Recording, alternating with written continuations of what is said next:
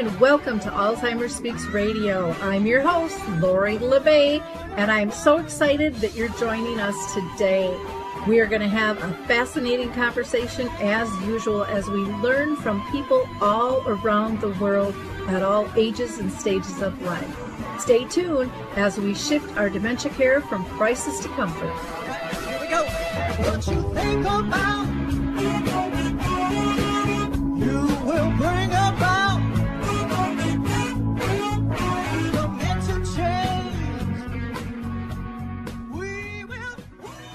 Hi, everyone. Welcome to Alzheimer's Speaks. I'm thrilled you're back with us. We are going to have a really interesting conversation about how speech therapy can really benefit those with dementia.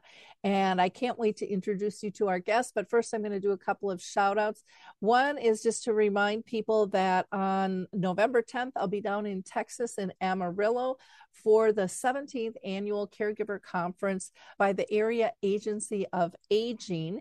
And you can register for that at 806 331 2227 and I would love to be able to to see you there.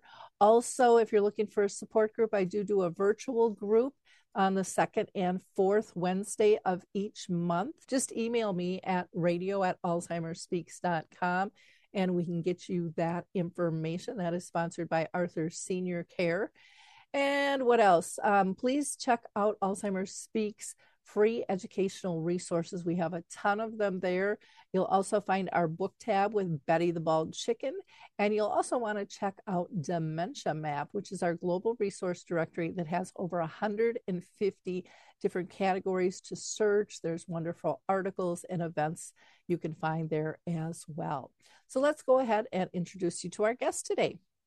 Well, Avivit, I am so excited to have you on the show. A really important topic that we're going to be talking about speech therapy and how it can benefit people with dementia. So I'm going to have you, if you don't mind, in um, introduce yourself. Sure. My name is Avivit Ben Aharon, and I am a speech language pathologist. I've been a speech therapist for about 20 years now, which sounds really long. and uh, I am the founder and clinical director of Great Speech Inc., which is a virtual speech therapy company. Wonderful. Thank you. Now, I always ask every single one of my guests if they've been personally touched by dementia in their own family or circle of friends. So, if you wouldn't mind sharing that absolutely. with us. Yes, absolutely. So a few years back, my husband's mother, my mother-in-law, uh, was diagnosed with dementia, and it's been really such an eye-opening experience for us having to see the struggles that she's going through and the limited availability of therapeutic intervention that is being offered to her. Um, and I'm just always amazed to see like what it really takes a village to help somebody who is diagnosed with um, such a condition to really ensure that they maintain a quality of life and are really helped through therapy. So I want to have you share with us exactly what great speech is and why did you start it? So Great Speech is a virtual speech therapy provider um, network, and we provide speech therapy services for members all across the U.S. We're licensed right now in 47 states, um, and we provide services to both kids and adults. Oftentimes, people perceive speech therapy as something for mostly for kids, but speech therapy really um, can support so many different clients at so many different ages. Um, we work a lot with adults who have been diagnosed with dementia, Alzheimer's, Parkinson's, traumatic brain injury, various cancers. Um, and we really see the benefits of um, supporting and improving quality of life and connections with uh, therapy. Um, what's unique about us is that we really did start way before COVID. So our model has been since 2014. It's always been a virtual model and it was specifically designed in mind to try to maintain an easier uh, approach for families and caregivers to therapy. So not having to take somebody to a clinic or not having to find a local clinic made a huge difference in patients' participation and attendance in therapy. The convenience factor made a huge difference for clients being able to maintain a consistent schedule. And with that, we're seeing really significant results. Oh, that's fantastic. That that time and going out in public, uh, you know, people don't understand how much it takes sometimes, especially if you're dealing with someone who, like you said, might have a traumatic brain injury or dementia, depending on where someone is in the process. If they're understanding, I, I know my mom used to get, um, and she lived with dementia for 30 years she used to get really anxious going to the doctor like what's wrong with me? And then she would just spin and spin and spin on that. And absolutely. so, and we see that we see that both with pediatric patients and with the adult patients. So like you mentioned about your mom it would it would be very anxious for them to get ready to get dressed to have to leave the house familiar setting who is going to be in the waiting room are they going to talk to me are they going to ask me a question it just allowed it just created so much extra stress that was really not necessary. And we find that to be true even with our pediatric patients. They're so much calmer not having to rush out of the house in order to get to a clinic on time. And then mom has to find a parking spot. And I had a, a really sweet boy a couple of months back who said to us, like, thank you. Now my mom doesn't have to yell at me because I'm running, I'm making her run late to therapy. And she gets so annoyed when we are late. Um, so, you know, every family has its own dynamics, but nowadays when people are so busy and accessibility is really such an easy, um, such an easy thing. It's easy to leverage this technology to really support the clients where they are. And I think it makes a huge difference in their participation in therapy. Oh yeah. Well, and like with my mom with any doctor appointment, you know, we used to be able to tell her a couple weeks in advance, then it was a week, then it was 2 days, then it was like no, we're just going to have to take her out and slide her out and go. So this uh, is just so simple. Absolutely. You know, Absolutely. have it in your house and when you were talking about going to the doctor, I had a flashback when I was a kid um, this is hilarious. But my dad used to take us to the dentist all the time. And my mom, you know, because sometimes appointments, different people have to take you. And so my mom took us to the dentist. She parked in the parking ramp and we went to leave. And all three of us kids were like, no, you go down this way, you go down this way. Here, my mom is driving down the up ramp because my dad used to park at a different level so funny. And, and, she said, I'm never taking them again. You know, I mean, she's sweating and, and she had gotten down probably three rounds and then she had to back back up. Of oh, she was ready to yes. kill us. But yeah, all those goofy little stressors that you don't anticipate can come into play. Absolutely. There are. There are stressors. And then it's also the inability to find therapists that specialize in the kind of care that you need specifically for yourself or for a loved one. So not every clinician is comfortable with working with the adult population or in a rehab type of um, support. And it's really essential to find a therapist who can be of value and improve your skill set. So if you're not if the therapist is not familiar with your specific condition or your specific uh, symptoms, then it makes it so much harder for them to really improve and help you get to the goals that you want to try to achieve. Um, so I think that's what ends up happening is that a lot of people just don't have access to the kind of care that would really help improve their um, their deficits and their challenges. Yeah. Well, and and I think you're right. It's hard to find somebody now and then to get into an appointment. And Absolutely. again, this eases the burden. Now, your therapist, you I think you had mentioned you're in 47 different states. Yes, so are yes. are therapists specific to a state or do some have uh, are they licensed in more than one state? Yes, all of our team members have multiple licenses, so it allows us to leverage their skill sets in different states. Um, and some states, obviously, we have multiple therapists that can support that state. Um, but it really um, allows us to be able to provide the kind of care and the kind of therapy that's not dependent on geographical limitations. And we really leverage time zones um, and we leverage times. So it's interesting to see that as time progresses and people are more comfortable with this virtual model, we are now seeing younger kids that are five and six and we start seeing them at six or seven o'clock at night, which you would think ordinarily is like too late already to start therapy. But these kids already had their dinner, they're already showered, they're wearing their PJs, and they do the therapy, and then after that they go to bed. And it's like it's a different, it's a it's a shift, it's a, like a mind shift of wow, such a little kid doing therapy so late. But for a lot of families, by the time parents come home from work and get themselves settled and finish homework and all that, they need the later hours. Um, that allows them to to be able to work um, and do this kind of therapy. And then this way they're doing it in an area where mom and dad are within an earshot of the therapy. And with the older patients, what we're seeing is that a lot of times the caregivers, whether it's their kids or a loved one or whomever, can log in remotely to the to the sessions as well. So it's not uncommon for us to have a you know a child who lives in in we had recently somebody who's in california and the parent lives in i think it was florida. And the the child logged into the session remotely and participated in the session with their parent. And it was really so touch, touching to see everybody being together and the child kind of sharing some valuable information about their parent. And it was just all around it was a very very meaningful session well, you know, the other thing I was thinking about with the those evening hours right before bed, you know, unconsciously they're thinking about that when they're sleeping, which I would think would eh, you know be an added benefit. absolutely, absolutely, yes. And people are just like more at that time of the day already are more relaxed. They're not trying to rush and, and fit in more things. And I think it just changes the whole uh, perception of what therapy is and how you know accessible it is and how it could just blend into your day and not be something that is really challenging and you really need to maneuver the entire schedule around to, to make it fit.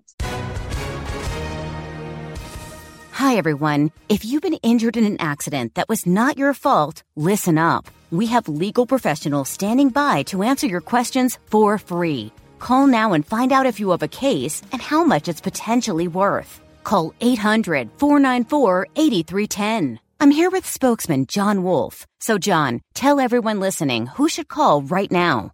Well, Maria, first off, thank you for having me here. It's always nice to answer the listeners' questions. Now, as far as who should call in, anyone who's been injured in an accident and think you deserve compensation, give us a call right now.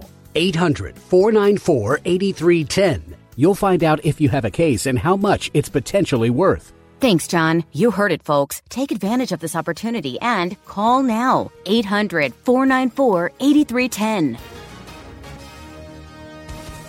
Advertisement sponsored by Legal Help Center may not be available in all states. Wonderful. Well, let's talk about um, like Alzheimer's disease and dementia. How people can benefit um, who have a form of dementia, or do you work just with people with Alzheimer's? I should probably clarify we, that we absolutely work with both, but again, to, in in more of the the, the earlier stages, um, the stages where we feel like we can still somewhat slow down the progression or teach skills that would be beneficial in maintaining connection, in maintaining communication skills. Um, and and it's interesting to see because oftentimes, and I've seen it with my own mother-in-law and the, the, process that so much of it is dependent on pharmaceutical intervention and so little of it is dependent on therapy inter- intervention. But there's so many things that we could do ahead of an official diagnosis. Sometimes when people just start to feel like something is a little off um, and are some concerns that's a good time to seek out some some uh, you know some support to see if there's something more there. Is it just that the patient is getting older? Are they typical signs of just typical aging, or is it something more? Um, it warrants a little more uh, intervention. Okay, wonderful. Um, can you give us some examples of, of maybe things that people with dementia struggle with speech wise? Because I know there's all different types of, of angles that you guys, you know, work with and strategize with people. Absolutely. So yeah, I mean, I, mostly it's it's communication that we're looking for maintaining conversation, retrieving words, being able to recall information, being able to organize um, yourself. You know, sometimes it's as simple as working on skills that are related to life, um, to, to, just activities of day, daily living, even something as, as simple as, you know, how to balance a checkbook or how to look at the calendar or how to maintain a calendar or things like that, depending on the stage where the client requires intervention will determine what kind of skills are we looking for. And we can do anything from you know sometimes we'll just look at the newspaper articles and analyze some articles and talk about some concepts in the articles so depending on where the client is will determine how far we can go with our um, intervention. And again, the, the more mild cases or the earlier cases are definitely easier in some ways to address um, because we can really then set the tone and begin the process at an earlier stage than somebody who's already been diagnosed years back and it's already showing more challenges when it comes to communication. Okay, fantastic.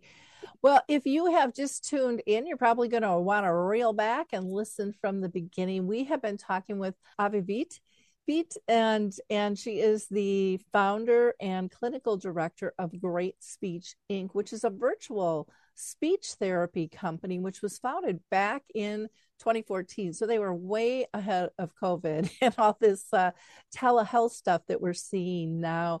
Uh, she has been recognized as a trailblazer uh, nationwide for her virtual access for speech therapy and allowing anyone who is committed to improving their communications to receive expert service, which is really, really admirable. They're in 47 different states, which is fantastic. And they've got, you know, flexible schedules and stuff, which is very interesting as well. And so we're going to be talking next about, uh, we've touched a little bit on, you know, Alzheimer's disease and dementia. Um, but we're going to continue that conversation here as well. But you can always go and find her on LinkedIn. You can go to their website, Great Speech. Um, they also have a Great Speech on LinkedIn as well, and they are on Twitter.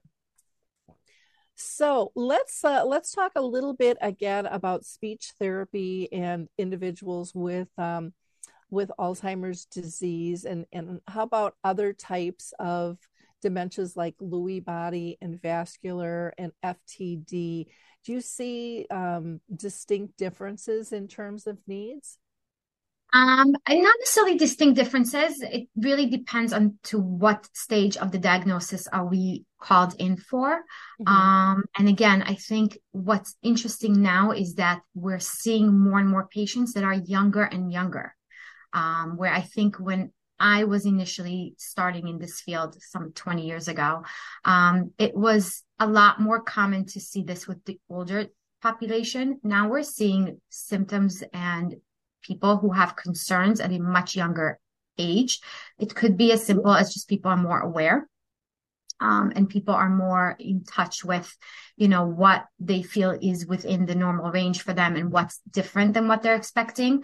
Um, and they know to seek out help a little bit earlier maybe physicians are more on top of things. Maybe family history is more prevalent with certain with certain types of uh, dementia and alzheimer's. So i think there's like a very wide uh, range but what's interesting to note is that we're definitely seeing diagnoses now much younger um, and it's just it impacts life in a different way i think. And again in some ways the younger generation of patients are much more comfortable working with this virtual model. So it, in some ways, it really does work.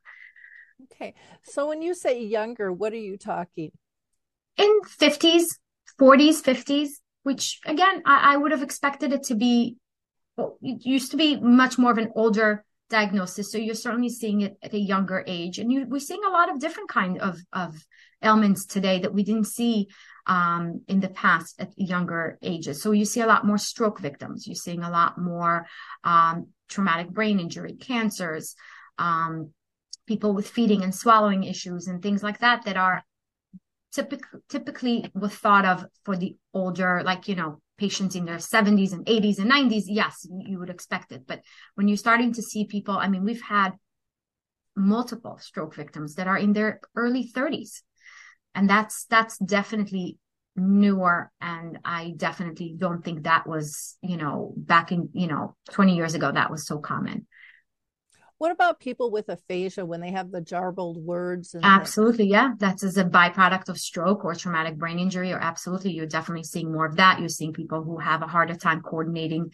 their musculature in their mouth and their tongue. So people who sound like they're having a harder time communicating and expressing themselves. Bell's palsy, people who've had some sort of, um, you know, paresis or some sort of a, uh, um, paralysis of muscles or coordination of muscles or poor coordination of muscles, people who tend to drool. I mean, again, these are things that are much more common now for us to see in our practice. Um, and again, much more common for us to see at a younger age. Um, and, and I think part of it is that just people are very aware and they know to, you know, to seek out help. And part of it is just, I think, our lifestyles and, um, the stress that a lot of us are under, a lot more, uh, anxiety, things like that, that probably are contributing to the influx of these other communication elements. So, for this, is this a private pay or can they get referred through their doctors? How does that work?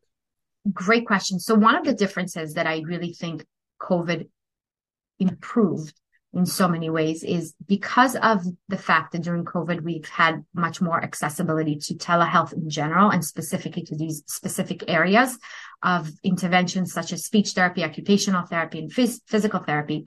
Um, insurance companies are much better now about reimbursing. Um, we are definitely within network within many, many companies now, and they're listed on our website. Um, so we are covered by insurance by a lot of the insurance plans that are available today commercially um, and Medicare. And um, if not, then it, can be paid through private pay or HSA, FSA funds, and things like that. So we, we take those funds as well. Okay.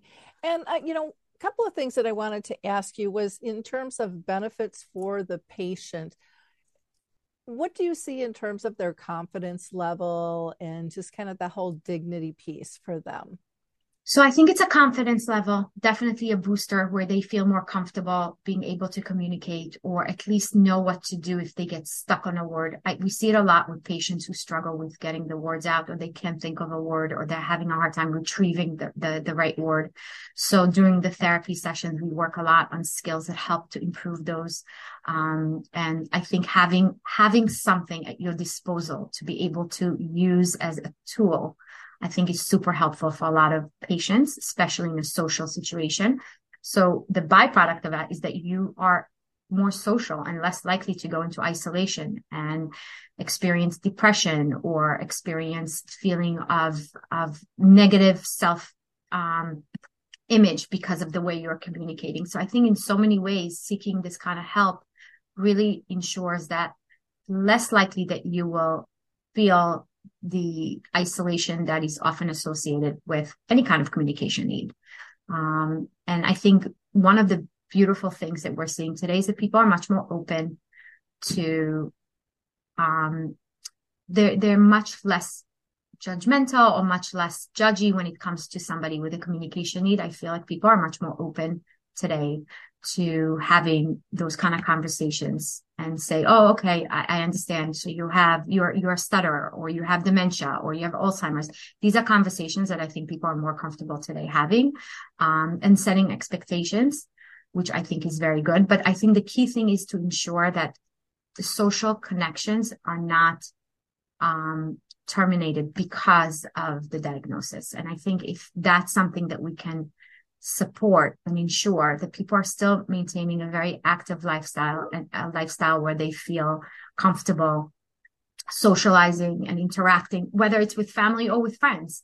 I think that's super important. And that's why I love the, the, the session when we have caregivers or we have children or we have whomever logging into the session. Sometimes it's even as simple as a friend, a good friend, and it just creates a very natural conversation. Um, and I think it's really important to have that.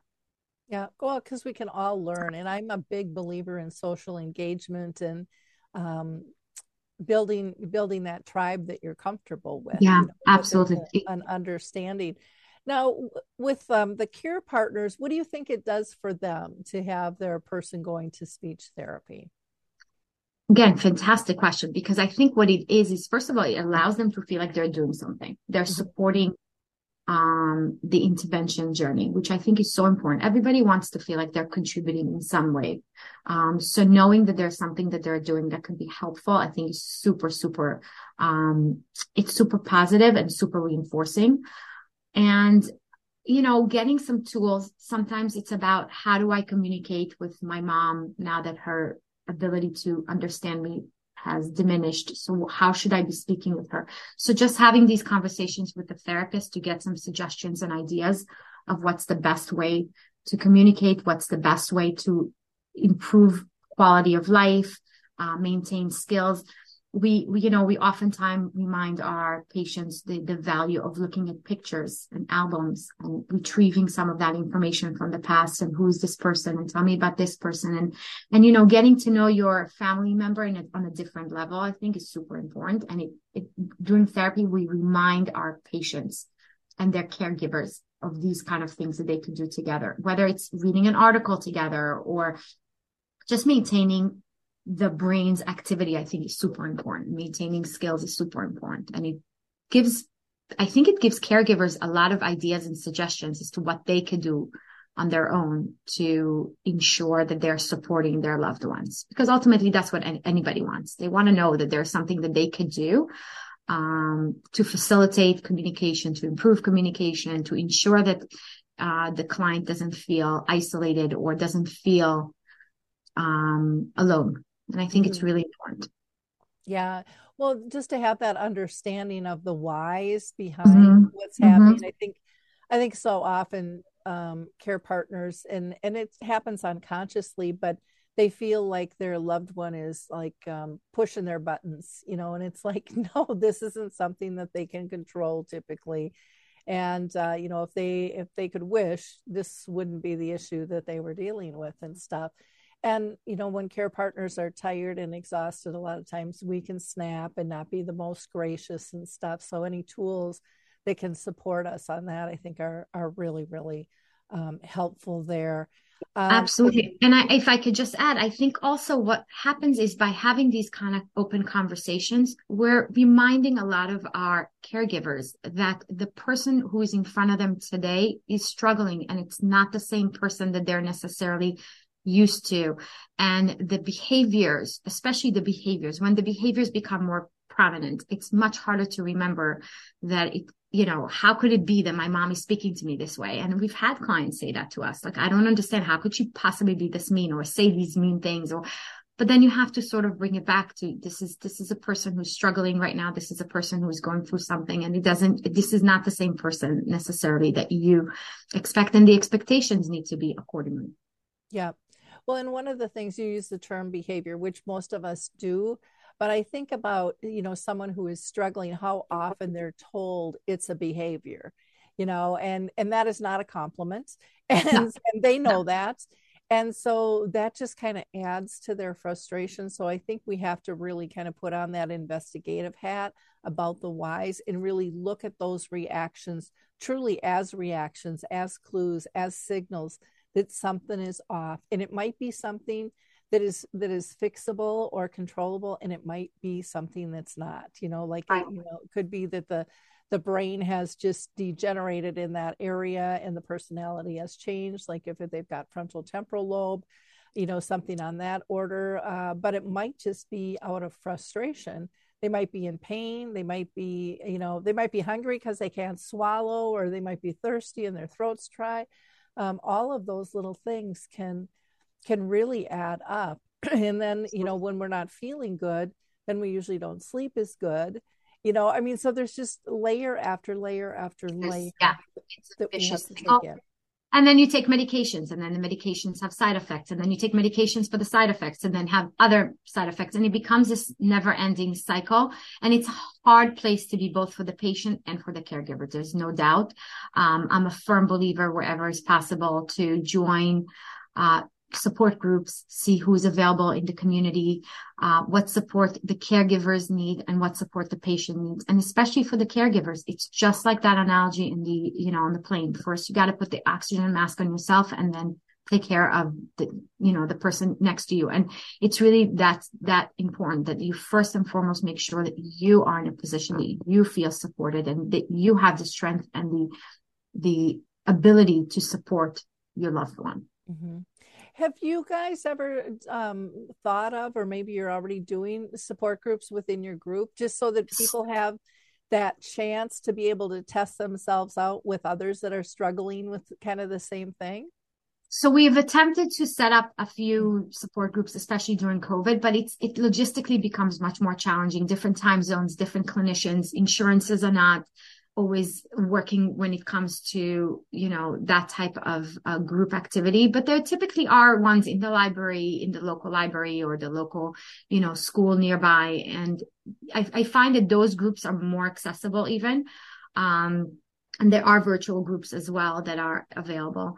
Um, so there are definitely resources and there are definitely supports uh, that is that are available for both the patients and the caregivers and I think just people sometimes have to think outside the box. For example, we had a, a client who reached out, um, and also was post stroke. Um, so very hard to understand his ability to, to speak. It was really a struggle. And it happens to be that the uh, office manager picked up the call and was speaking with him.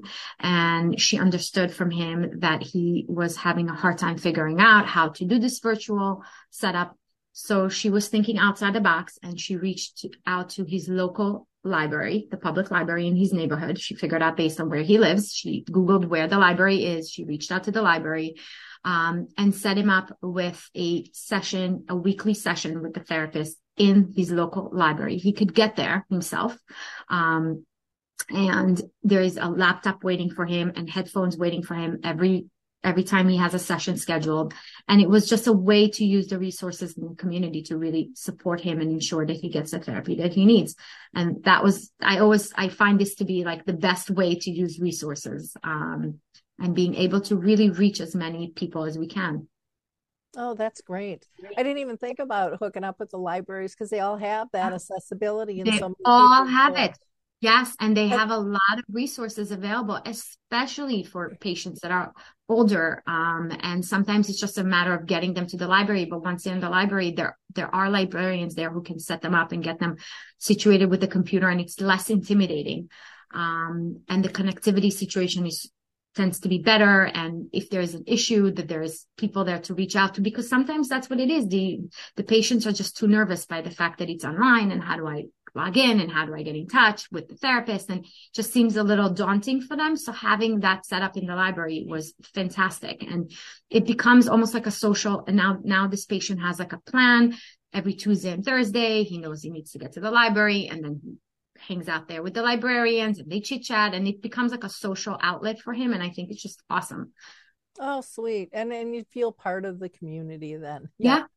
Yeah, and you remind people that there are resources, which I think is incredible. I mean, I could see just in the library here around here that we have, they have chair yoga and they have conversational um, system uh, support groups and things that are not necessarily therapeutic per se, but they are so beneficial um, to maintain skills.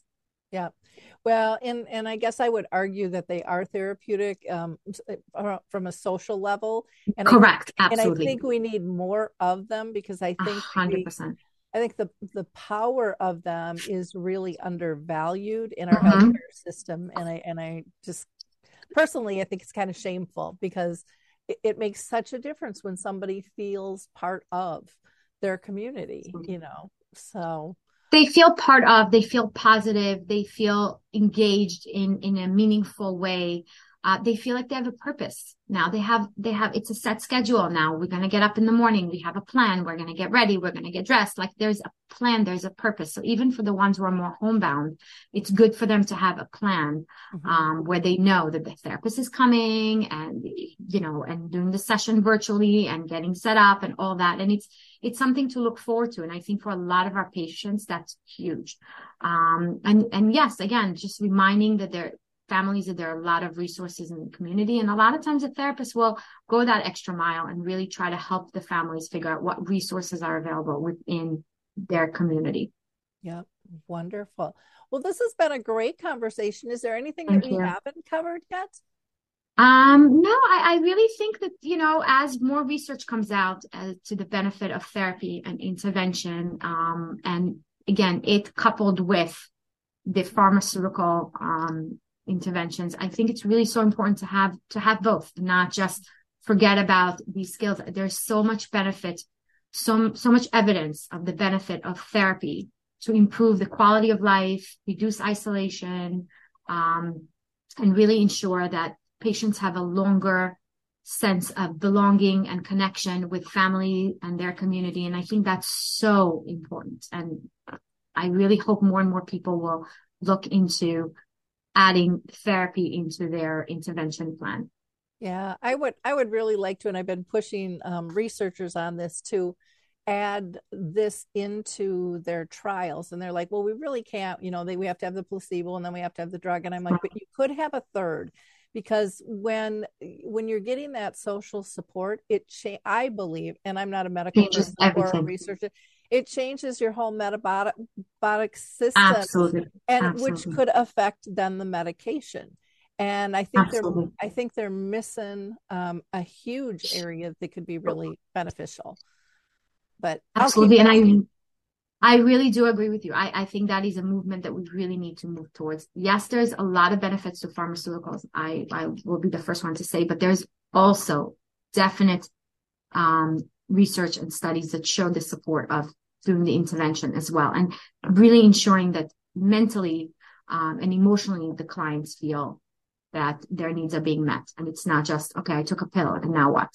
Um, yep. I took a pill, but I, I went outside and I went to the library and I did chair yoga and I did these exercises and I spoke to people and I socialized. And I think that that's when you really see the benefits.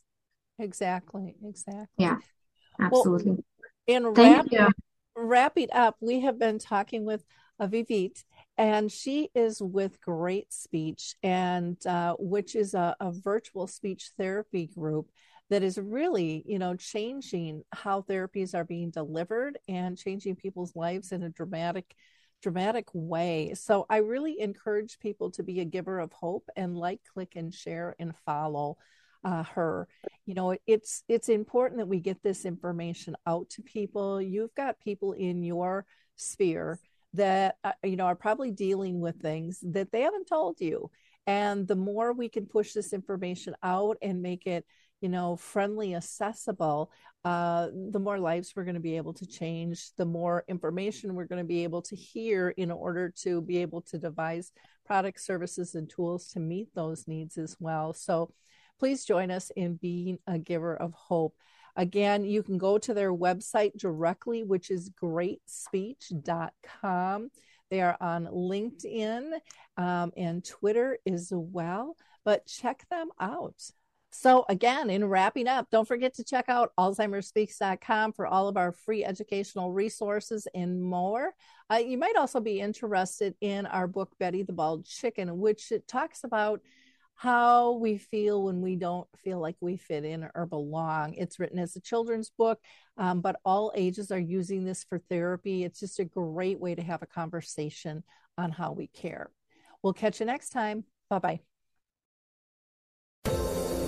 Hi, everyone. This is Meredith from the Senior Fitness with Meredith podcast, where I discuss all things for seniors from fitness, your health and wellness journeys, how to be all over strong and beyond.